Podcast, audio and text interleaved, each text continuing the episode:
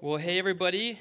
Good morning, and welcome on out to Resurrection City Church. I hope that you are doing great this uh, Sunday morning, um, pre Thanksgiving. I hope all your Thanksgiving plans are all set and you're ready to go and you're excited for Thanksgiving. I hope you're, I really hope you're excited for Thanksgiving. Um, I know sometimes it can be like a, a pain in the butt to get ready for holidays and stuff, and I hope that's not you this Sunday morning. So, um, my name is Joel. I'm one of the pastors here at Resurrection City, and I just want to say thank you for uh, being here with us this morning. Whether you're a regular attender or you're just visiting us today, we are so glad to have you out with us, worshiping, and then also spending some time with us in the book of Daniel. Uh, we uh, have been in the book of Daniel throughout uh, most of the fall, and we're going to be wrapping up the series actually next week as we head into Advent um, uh, um, uh, time. So we'll be doing a little Advent series. But what, we're, what, we're, what we've been talking about in Daniel is this, and the second half of the book has been mainly filled with visions. So the first half of the book is really practical, it's narrative uh, driven, and it kind of presents a model for us to how we live in exile. But the second half of the book is all about these big, weird visions that Daniel experiences that are kind of about what God is doing in the future. And we take a little bit of a break in today's passage where we are not actually seeing a vision, but it's still uh, weird, okay? Because we're talking about a parallel spiritual conflict. All right, we're getting into the spiritual world of angels and demons and all that kind of weird stuff. Um, and Daniel takes a little detour to explain something that's kind of going on behind the scenes of what's been going on in the rest of the book. Um, and so we kind of tend to tiptoe around this stuff as Christians, if we're, if we're honest, in the West, right? We, we've kind of inherited a world that is, uh, that, that thinks of like the devil and demons and angels and, um, you know, magic and the supernatural world. All this stuff is kind of like just weird, and we don't want to deal with it. We would rather deal with stuff that we can see and we can control and that we understand better. And so, um, so we just don't talk about this very often, right? Um, and, and it's, it's kind of weird because actually, if you go outside the church, like you would think in a very secular world, everyone would be atheists, right? If you're not in a church or, or some other house of worship, you're probably an atheist. But that's actually not true. Most people who are, are non Christians, non believers, would, would identify as like spiritual but not religious. So they're actually very open to the idea of a spiritual world. They're just not sure they want to engage with it by being a part of a church or something like that. Okay, so as a society, we're actually pretty open to this stuff, which is kind of interesting, you know, or it's not that surprising, right? Because if you just look at like the top grossing movies of the last decade or, or two decades, like they're almost all about like stuff that goes beyond like the normal mundane world we live in, right? Harry Potter, Lord of the Rings, Star Wars, you got the Force going on there. Everyone loves the Force and Jedi. Uh, Avengers movies, right? It's all about kind of going beyond like the, the normal day to day stuff that we see. We're really fascinated by that stuff. And so it's actually really interesting to really dive into it when we, we talk about it in the Bible. Um, in, in the book um, Reviving Old Scratch, it was written by a psychiatrist named Richard Beck, and he kind of describes himself at the beginning of the book as a disenchanted, more liberal Christian, someone who kind of thought as like the devil and that kind of parts of the Bible is parts like not really real, it's maybe more symbolic, it's kind of referring more to human um, psychosis or different things, until he started uh, working, helping out in prison ministries. And he said that totally flipped his understanding because when he was starting to engage like in really dark places like that, he started to see like real darkness coming out that he couldn't explain as just human, as just related to human uh, psychology. And so that kind of actually saved his faith, he talks about in the book. It's really interesting. Now, um, a lot of us don't deal with that type of darkness on a regular basis. I know some of us maybe do in our places of work, but generally we, speaking, we don't. And so the spiritual world seems to be kind of kept at an arm's length. And so we like it when we can kind of uh, unpack stuff in really human, easy to understand ways. And in the book of Daniel so far, we've been talking about mostly geopolitical events, right? We've been tying um, the, the specific stories and then the, uh, like the visions. We've been trying to really hard to attach them to kingdoms and kings and, and falls of empires empires and, and the pride of one king causing all this t- you know injustice and evil and chaos in the world and, and, and so like we've been trying to root it in very human language and very human stuff. But what happens today is in, in, in our passage, we're going to find out, and it's just like a kind of a pulling back the curtain just slightly, right? Just for one chapter, and then the curtain actually gets, gets put, put back together again, and the next vision is very much about, again, what we would just call normal history, right? But kind of behind the scenes, Daniel uh, shows us that there's like a depth to what's going on here that we would not have normally guessed. And so it's really interesting to do that. And so we're just going to dive into that today. So I hope you brought your parachute because like it might be a bumpy landing. It's kind of some weird stuff, all right? But we're just going to go into it and we're going to see what's there. We believe it's true. We believe it's God's word, even if it doesn't always make total sense to us, all right? So we're just going to try and do that today, and I, I hope you're ready to do that. So let's just jump into the passage. We're in Daniel 10. We're going to start in verses 1 to 3. In the third year of Cyrus, king of Persia, so this is another time uh, that's going on from the last vision in chapter 9 um, uh, uh, of uh, Cyrus, king of Persia, a revelation was given to Daniel, who is also called Belteshazzar. Its message was true and it concerned a great war. The understanding of the message came to him in a vision. At that time, I, Daniel, mourned for three weeks. I ate no choice food, no meat, uh, or no wine touched my lips, and I used no lotions at all until the three weeks were over. Lotion just would have helped his skin to not be so cracked in like the really dry, deserty area. So he's kind of fasting. He's waiting for God to show up and, and give him a vision um, to help him understand the previous visions that he's had because um, every time Daniel gets a, a, vision, he's just more confused, right? So he kind of gets these helpful visions that, that go along. And this last one is, we're not going to talk about today. We're going to talk about it next week, and that's chapter 11 and 12 uh, specifically. But this is kind of setting up the vision. This is like the story of how the vision comes to Daniel. And there's a little bit of like relative, inf- or, or, sorry, relevant uh, information that we're going to get through Daniel's interaction with the bringer of the vision, which is a, an angel or divine being. And we meet right here. On the, on the 24th day of the first month, as I was standing on the bank of the great river of the Tigris, I looked up, and there before me was a man dressed in linen, with a belt of fine gold from Uphaz around his waist. His body was like topaz, his face like lightning, his eyes like flaming torches, his arms and legs like the gleam of burnished bronze, and his voice like the sound of a multitude. I, Daniel, was the only one who saw the vision. Those who were with me, so apparently other people are hanging out with Daniel here, they did not see it. But such terror overwhelmed them that they fled and hid themselves. So I was left alone, gazing at this great vision. I had no strength left. My face turned deathly pale, and I was helpless. Then I heard him speaking, and as I listened to him, I fell into a deep sleep, my face on the ground. Kind of rude to fall asleep when an angel shows up to speak to you, right? No, he's, he's obviously engaging with the, with the angel through this dream. A hand touched me and set me trembling on my hands and knees. He said, Daniel, you who are highly esteemed, consider carefully the words I am about to speak to you and stand up, for I have now been sent to you. And when he said this to me, I stood up trembling. Then he continued, Do not be afraid, Daniel, since the first day that you set your mind to gain understanding and to humble yourself before your God, your words were heard, and I have come to come in response to them.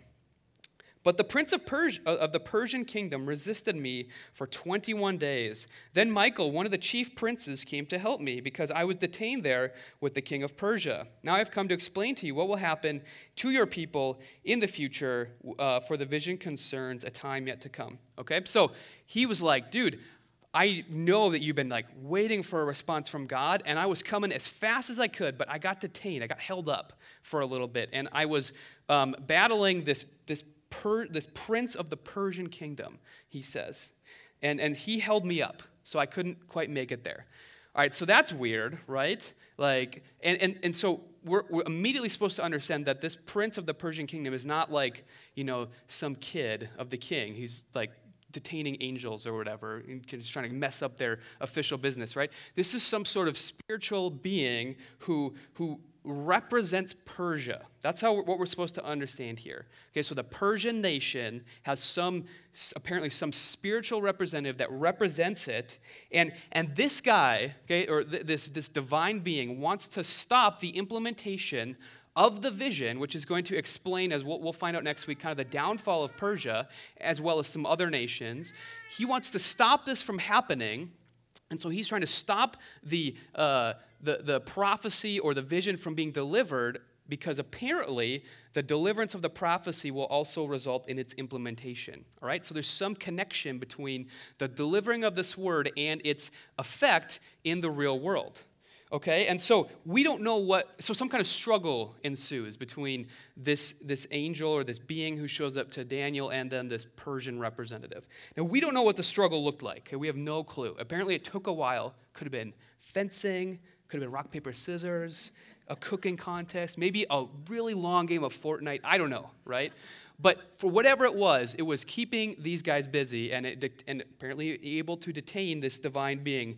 Um, maybe it's Gabriel. Who, who knows who it is that actually shows up? But your guess is as good as mine as to what's taking place here. But just know that like there's some conflict and there's someone who wants to stop this uh, vision from being delivered to Daniel. Now, while he was saying this to me, I, I bowed down with my face toward the ground and was speechless. Then one who looked like a man touched my lips, and I opened my mouth, and, uh, and, and I opened my mouth and began to speak. I said to the one standing before me, I am overcome with anguish because of the vision, my Lord, and I feel very weak. How can I, your servant, talk with you, my Lord? My strength is gone, and I can hardly breathe. So the, so the presence of this, of this angel and the revelation of the conflict are just really overwhelming to Daniel.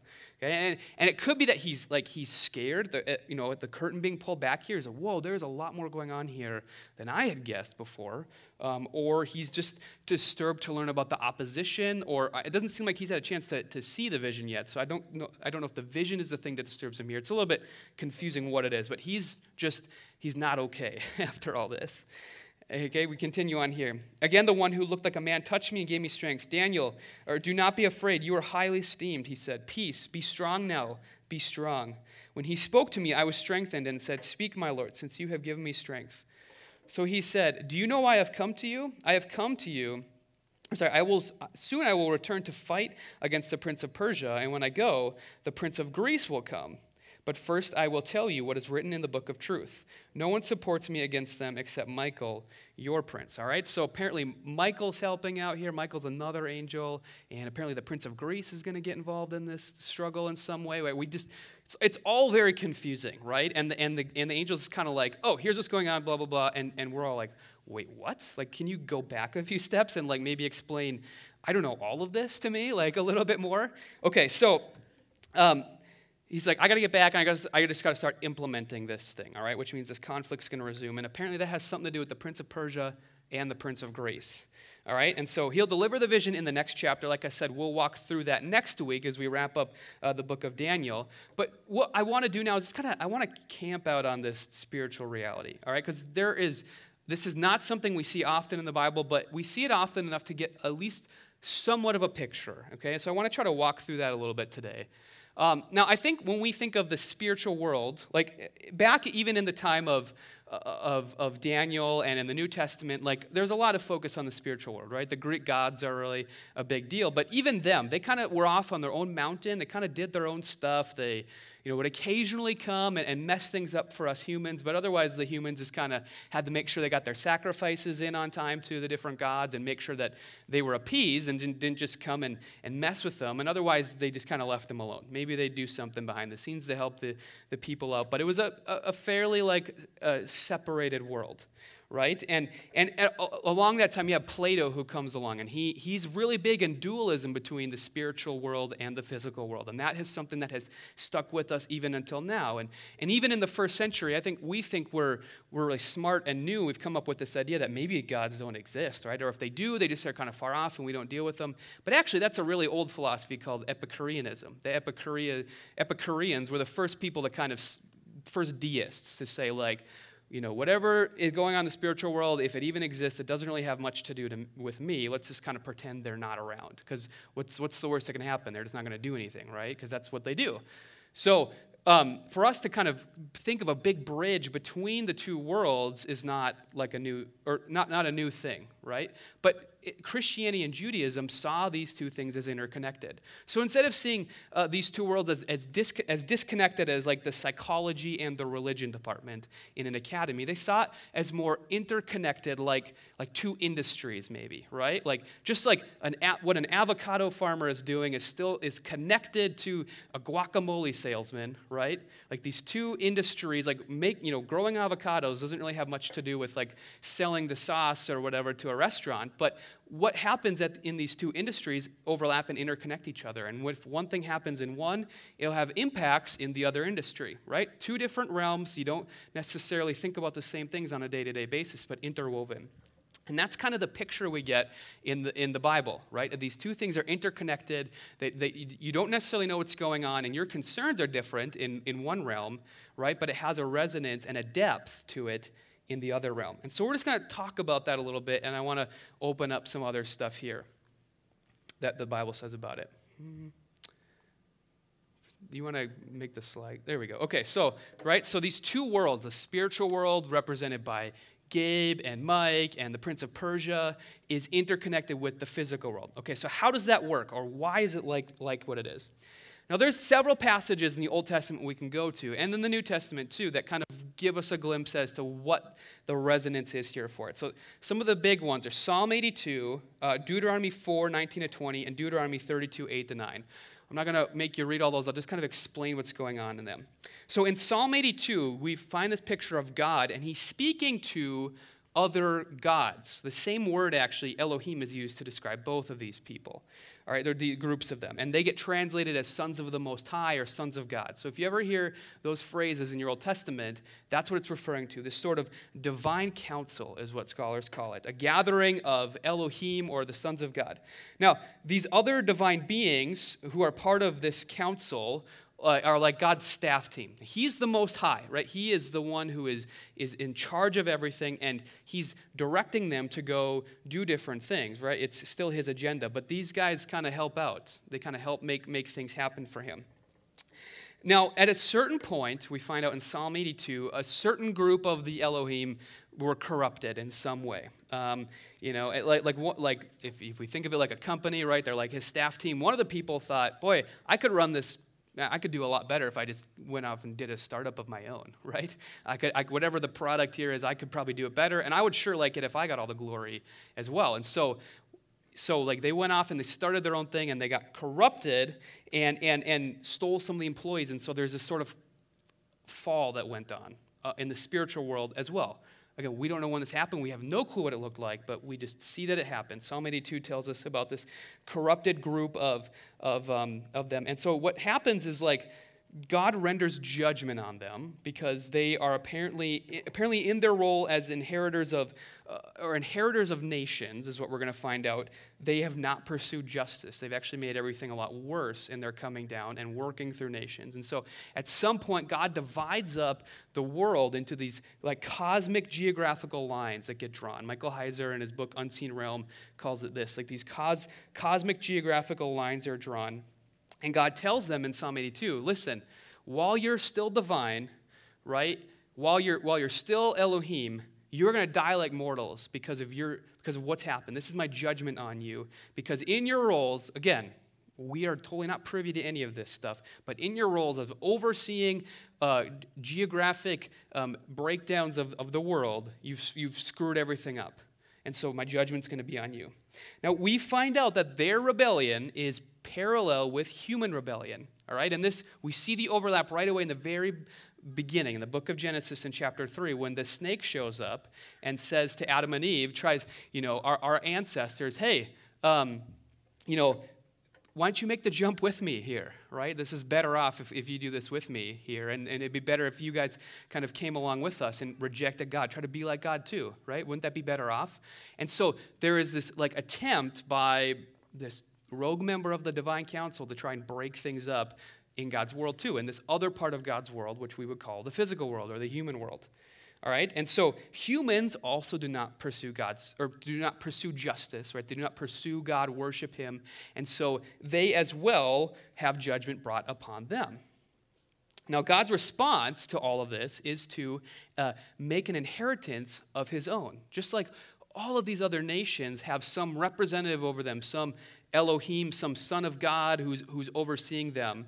Um, God decides to take his own nation, which he calls his inheritance. This is in Deuteronomy 32, and, and, and that's Israel. And so this is like his holy ground now where his agenda is going to get worked through for the world to try to redeem and undo the work of these other corrupt Elohim in the world. He's going to do the same thing himself. And so Israel is really important um, whenever we see this happen. And by having people who worship him, that and who spread that worship out into the world by, by doing good, by, by making other nations see the glory of worshiping Yahweh instead of worshiping these other gods and goddesses that oversee, um, that, that impacts those, those Elohim who rule over them. This is all weird stuff, right? And, and, and so for community group this week, I actually have some videos for you guys to watch. Hopefully, they'll break some of this down a little bit more, and you guys can just talk about it. Because I'm realize I'm th- maybe throwing a lot at you here, and it's like I said, it's kind of weird stuff. And the curtain hardly ever gets pulled back, and when it does, you're like, close the curtain, close the curtain. That's really odd. Okay, we're gonna just we're just gonna deal with that in community group a little more. Okay. Um, so I want to talk a little bit application here, and as we do, we'll kind of expand on some of this idea and see how what plays out in the New Testament. All right. Um, uh, the um, oh, hang on, these slides are all messed up. Sorry about that. All right. So um, first point of application that I have for you today is is talking about how we can't like flatten the cross out, right? So, one of the things that we find out as we approach the New Testament is that God is doing something about the, the messed up um, world that has, that has kind of resulted from these corrupt sons of God who have gone and who have, and have, have worked out their evil into our space as well by also the same means of the cross. Now, in our circles that we, we tend to run in, um, the reform circles, we have like a really strong laser like focus on talking about um, our sin and our guilt and what God, what, how the cross interacts with that, right? And it's really appropriate that we talk about that often. The Bible talks about that most often, okay? But we also find at times that the cross impacts the rebellion of these other uh, spiritual beings as well. All right, so they're, they're, what God is doing there, because of the interplay between the two realms, what happens on the cross impacts the spiritual world too. Okay, so all of these fallen, uh, corrupt Elohim, sons of God, you know, what we would call demons, right, or, or Satan, or the Satan, are, are, are outworking this fallen, evil agenda in the world through humans, right? That's their goal, is to use humans to do it. And so our rebellion, their rebellion and their corruption continues through us. We unwittingly become complicit in that as we also reject God and, and, and go and do the same types of things out in the world. And so, through our worship of sex and money and power and pleasure and comfort, whatever it is, right? And these, these things that we still worship today are personified in the Old Testament as actual gods, right? You had. Um, the god of, of god, goddess aphrodite right? She's the goddess of sex in the ancient world right? And they worshiped her but we still worship sex today too in the same way right? The god mammon the god mars or the gods of money and, and power and we still worship the same things today even though we don't call them by that right? We, we're, we're way more sophisticated in our worship today right? We got rid of the idols and stuff but we still do it too. Nothing has changed right? And when we do that we're unwittingly kind of taking part in this sort of spiritual rebellion and giving these things, these things power. And it, we're kept in bondage, right, by this false worship. We get stuck in bondage to these fallen, corrupted Elohim, these demons who kind of parade as gods and goddesses, overseeing these different. Um, these different uh, elements of false worship, right? And now, and, and what happens is like evil and chaos and injustice reign. They just run amok in God's world. Now, remember, I said that God does something about that. God uh, brings justice on us as well as on these corrupted spiritual beings. And, and, and Paul talks about this in different places. He talks about it um, in, in Colossians, is one of the places where you see it really come out. And at the very beginning of the letter, it's just kind of one of those, um, one of those like, uh, asides, right? Where you're like, Paul, can you please say more about this, please? But he says, he's kind of to sum up a, a, big thought he has in chapter one. For he, this is God, has rescued us from the dominion of darkness and brought us into the kingdom of the Son he loves, in whom we have redemption, the forgiveness of sins. Now, the word dominion here is translated in other places in the New Testament as like authority, right? Or, or, or whatever, a rule or something like that. So, what, hap- what he's saying is like we are stuck in the authority or the realm or the power or the rule of darkness, right? Presided over, again, presumably, because he's going to bring this up in chapter 2. We won't go there, but he talks a little bit about this. Um, ruled by these corrupted, you know, fallen uh, sons of God and, and goddesses, okay? And so what happens is when we get pulled out of that rule, right, we're no longer chained up by our own sin underneath their power, they lose their power and God's inheritance gets added to his, his the kingdom of the son he loves, right? Remember we talked about how God's response is to create his own uh, inheritance, his own people, and that was Israel in the Old Testament. The church is that people now. All right? Or, or actually, we could always say the church was always that group of people. So when we're transferred out of that authority, that kingdom, and into God's kingdom, they lose their power, right? They lose our, our worship. They lose their ability to work their evil in the world out through us. And we now are part of God's redemption plan for the rest of the world we're freed from that power. And so what happens is Daniel presents, again, we're talking, go back to Daniel, he pre- presents this very geopolitical war, right? With wars and kings and empires and all the stuff that you'd expect God's response to be created his own army, right? And let's, let's go and, and play the same game, try to kill all the bad guys, right? That's not his response, though. His response, even to the very geopolitical events of history that play out in the book of Daniel, we find is to create a people for himself who are his inheritance, who are his people, and adding people to that, taking power away from these corrupted, fallen sons of gods, these, these demons, and, and even Satan himself. And so we get, we get stuck, we get put into this struggle that we don't really understand a lot of times and that we get hints at. Now, the Apostle Paul, um, he talks about this as well right? So, um, and this comes out in his letters, like we said in Colossians here. This is Paul. N.T. Wright explains even Paul's own, he's a, he's a Pauline scholar, even Paul's own interaction with these uh, powers and authorities. That's the, what's the word Paul tends to use this way. So he says, Paul is involved in a cosmic struggle. He mentions the Satan often enough. The Satan is, is actually, it's not like a title, it's not like a name. So you'll see some people call it, instead of saying Satan, he'll say the Satan, because Satan just means adversary. So it's like the adversary, the one who's opposed to God. Um, he, he mentions the Satan often enough for us to understand that he sees all kinds of events, large and small, in terms of an implicit ongoing battle in which he is in, involved like a middle ranking officer on a foggy day remembering the orders he has received, able to see and hear some of what's going on, but often finding himself caught up, along with the people for whom he is responsible, in larger struggles whose overall shape he partially intuits without usually knowing the whole thing or indeed any of it for sure.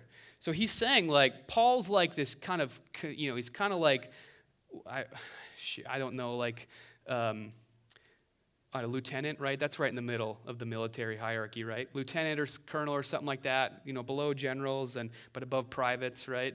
Um, he's just like, I kind of know what's going on, and but I really don't. I'm just kind of following orders in some ways. There, there seems to be a bigger struggle going on than what I can really understand. But I'm just going to kind of follow that and trust that what I'm doing is a part of the larger strategy of, of the guys who know what they're doing.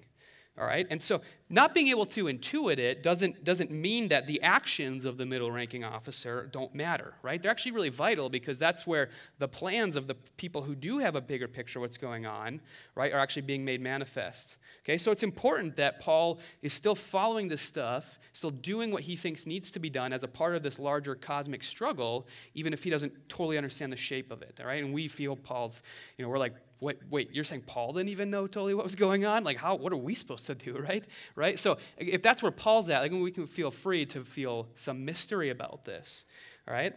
He closes the quote here by saying, He knows that the battle is already won, but on his bit of the field, it usually doesn't feel like that. Okay, so the battle's won on the cross, right? This defeat, Paul, Paul talks about this in, in several places. This defeat over the powers and the authorities, over Satan, has come on the cross decisively, right? But, but the final results of that battle are still being worked out now, and we get wrapped up in that battle as we are saved by God, all right? And so, so we know the battle's won. But it doesn't always feel like that for a couple of reasons. One, because it's still a struggle. Man, it's hard. These, these things that we find ourselves in conflict with don't like the fact that they've been defeated, and they're, they're trying to push back on that as much as they can. All right? I think the second reason why it doesn't always feel like it is because the way we're gonna we're gonna talk about this here in a, in a little bit as we kind of wrap up. Um, the way in which the battle is fought is through what we think of as pretty like normal everyday things, things that we wouldn't expect to have the sort of depth of, of resonance into this other realm that we would think that they do. Things that we find boring probably a lot of times, if we're being honest, actually have a lot more uh, value to them than what we think all right? And so that's our second point of application here is we need to realize the deeper impact of what we would call just normal christian activities right? So when, when we talk about like how we relate to the to the spiritual world to this conflict that we find ourselves in whenever that curtain gets pulled back every once in a while is we can respond in healthy and unhealthy ways. So, an unhealthy way would be the sort of unhealthy obsession with this stuff, right? Um, where, where, where like you are looking for the devil or Satan behind everything, right? Every bad thing that happens to you on any given day is just Satan trying to mess everything up for you. And he just hates your guts so bad that he gave you a flat tire this morning, right? Everything is, is Satan's fault, right? That's an unhealthy way to do this. It's an, it's an obsessive way to deal with it. And there's a reason that Paul himself and other New Testament authors and, and Old Testament authors rarely bring up this conflict. It's not a normal thing to bring it up right? Because we need to just focus on the regular stuff and not overweight what's going on here, all right? Um, and so, a healthy way to do it is to um, just infuse the normal stuff that we do, which has all sorts of resonances to it, some that affect us, some that affect people around us, but infuse those with a depth of meaning and, and, and impact that go beyond that into a world that we don't always see and don't always understand. And have that understanding right? When we do stuff that might seem kind of boring or, or um, regular stuff. I think what, what we can do is we can equate just like normal stuff you do, like getting up and working out, or taking my car to get an oil change, or, or going on vacations or, or whatever, going to Thanksgiving, right? Whatever it is, this stuff is just normal stuff. We do it all the time. We just kind of go through the motions. We equate that stuff with uh, praying and reading our Bible and trusting God and going to church. We just kind of put them up there as stuff we got to do, and there might be some impact in the world, or it's just I don't even think about it. I just kind of do that stuff on a regular basis, or, or I don't do it, but I feel like I should, because we think we, we just equate those two things. And we can't do that, right? We can't treat these things as equal because there's a greater vision for the stuff that we do as Christians that we find has a deeper resonance in the world. And Paul really brings this out for us in Ephesians 6 uh, uh, Ephesians 6, verses um, 10 to 18. This is like the famous armor of God section of Scripture. This is actually, I think, the most important place in all of Scripture, probably, to talk about spiritual warfare because it's just Paul saying, this is what, this is how you respond. Okay? He says, I'm paraphrasing here, obviously, but like he says, you want to know how to really engage with this battle that's raging all around us that we don't really get? You really want to know how to do it? It's actually really simple. Don't overcomplicate it. Do these things. First, he says, seek the truth. Okay? Don't believe propaganda from the enemy. Believe truth, because this enemy is going to try to twist everything and, and, make it seem like, like that's an untruth and this is really truth. Or he's going to tell you that truth doesn't really matter, right? All that really matters is your truth. You just figuring out whatever you think is best, just go live that out, okay? Don't seek out truth from God.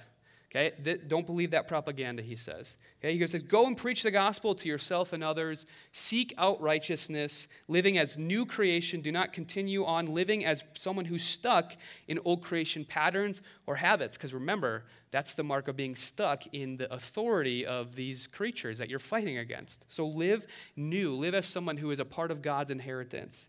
Um, let faith be your shield, even in what seems like an unending barrage of bullets and, and, flaming arrows. Eh, know that your noggin is protected by salvation, right? You don't have to worry about your head getting, getting you know, lopped off or uh, suffering a fatal brain injury because you've got this helmet on, and that's your salvation, all right? And, and he says, and pick up that Bible of yours and, and use it occasionally, huh?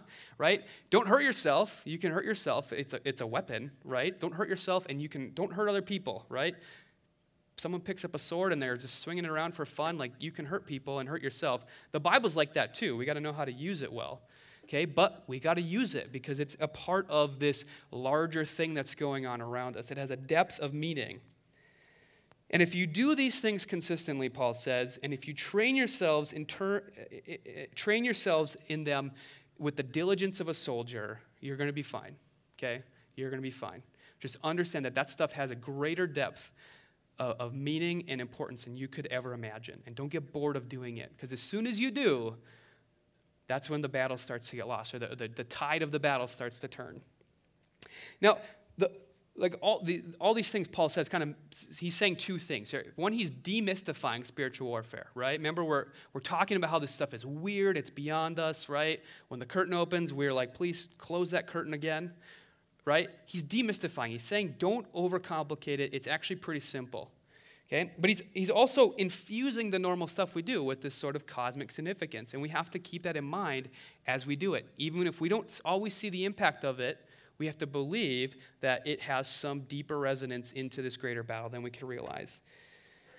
The worst thing that you can do is you convince yourself, like, I'll go find my own truth. That's, that's the way to go, right? I don't need to seek out truth from God. It might not seem like such a big deal, but like, he calls it the belt of truth, right?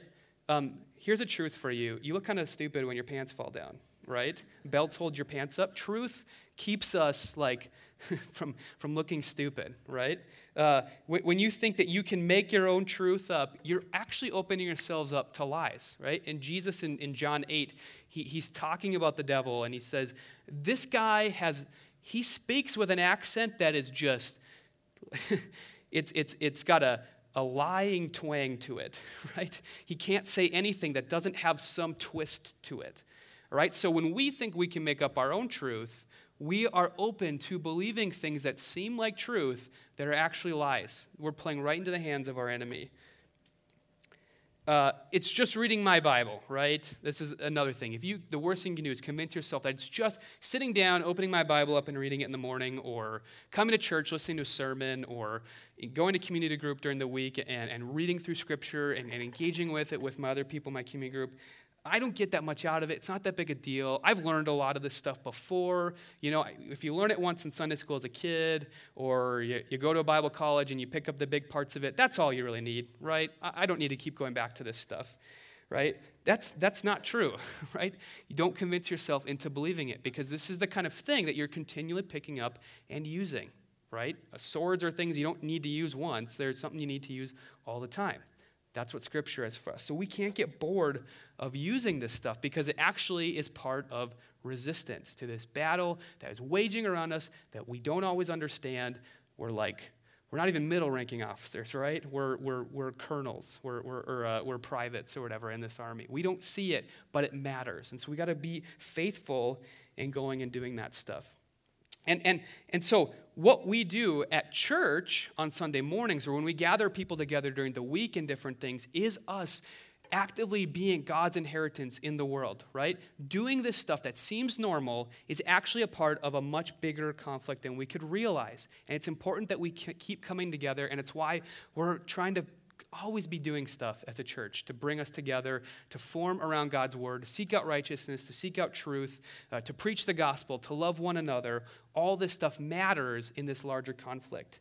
Okay, so, so if you don't think it matters, I really want to challenge you to, to believe that it does, to understand that it does, even if you don't understand that, okay, or if you don't see that happening.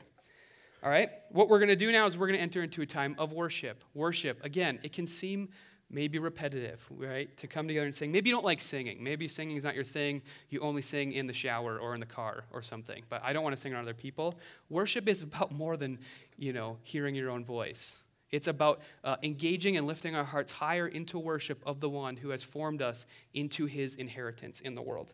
We're going to we're gonna, uh, um, uh, give a chance for, for giving here if you want. Giving is you, it's not about us getting money, all right? Please, seriously, we, we are fine without the money. It's about you stepping out in faith that, like, I don't need this X amount of dollars I'm going to donate to the church. I'm actually believing that God is going to do something, having faith, trusting Him, picking up that shield of faith, right? The lie that says, I got to hold on to all my money and protect it and, and have a plan for every single red penny of it, right? That's actually giving some of that up, giving it away is you trusting God with it. And then finally, communion.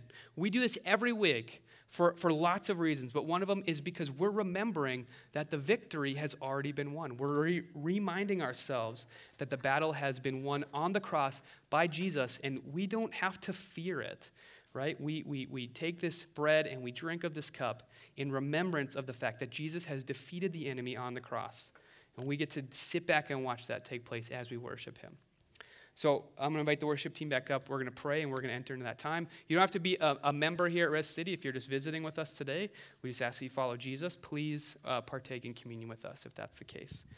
Lord, we thank you that you have won the battle for us and that um, you ask us to engage in really simple ways. I pray that we would be able to, to understand the larger significance and depth of meaning to this battle we find ourselves in, or you are seeking to reclaim control of the world that you created through us, Lord. You could do it in any sort of way that you wanted, but you chose to involve us and to redeem us instead of destroying us along with all of, all of the other uh, corrupted and fallen spiritual beings that, that are out there that are so adamantly opposed to you, Lord. We thank you that you redeem us and invite us to be a part of the undoing of that rebellion and, and, and, and forgive us of our own as well, Lord. It is, a, it is a blessing to be a part of that, and I pray that we would not forget that, um, even though we don't talk about this topic very often. We pray all of this in the name of your Son, Jesus. Amen.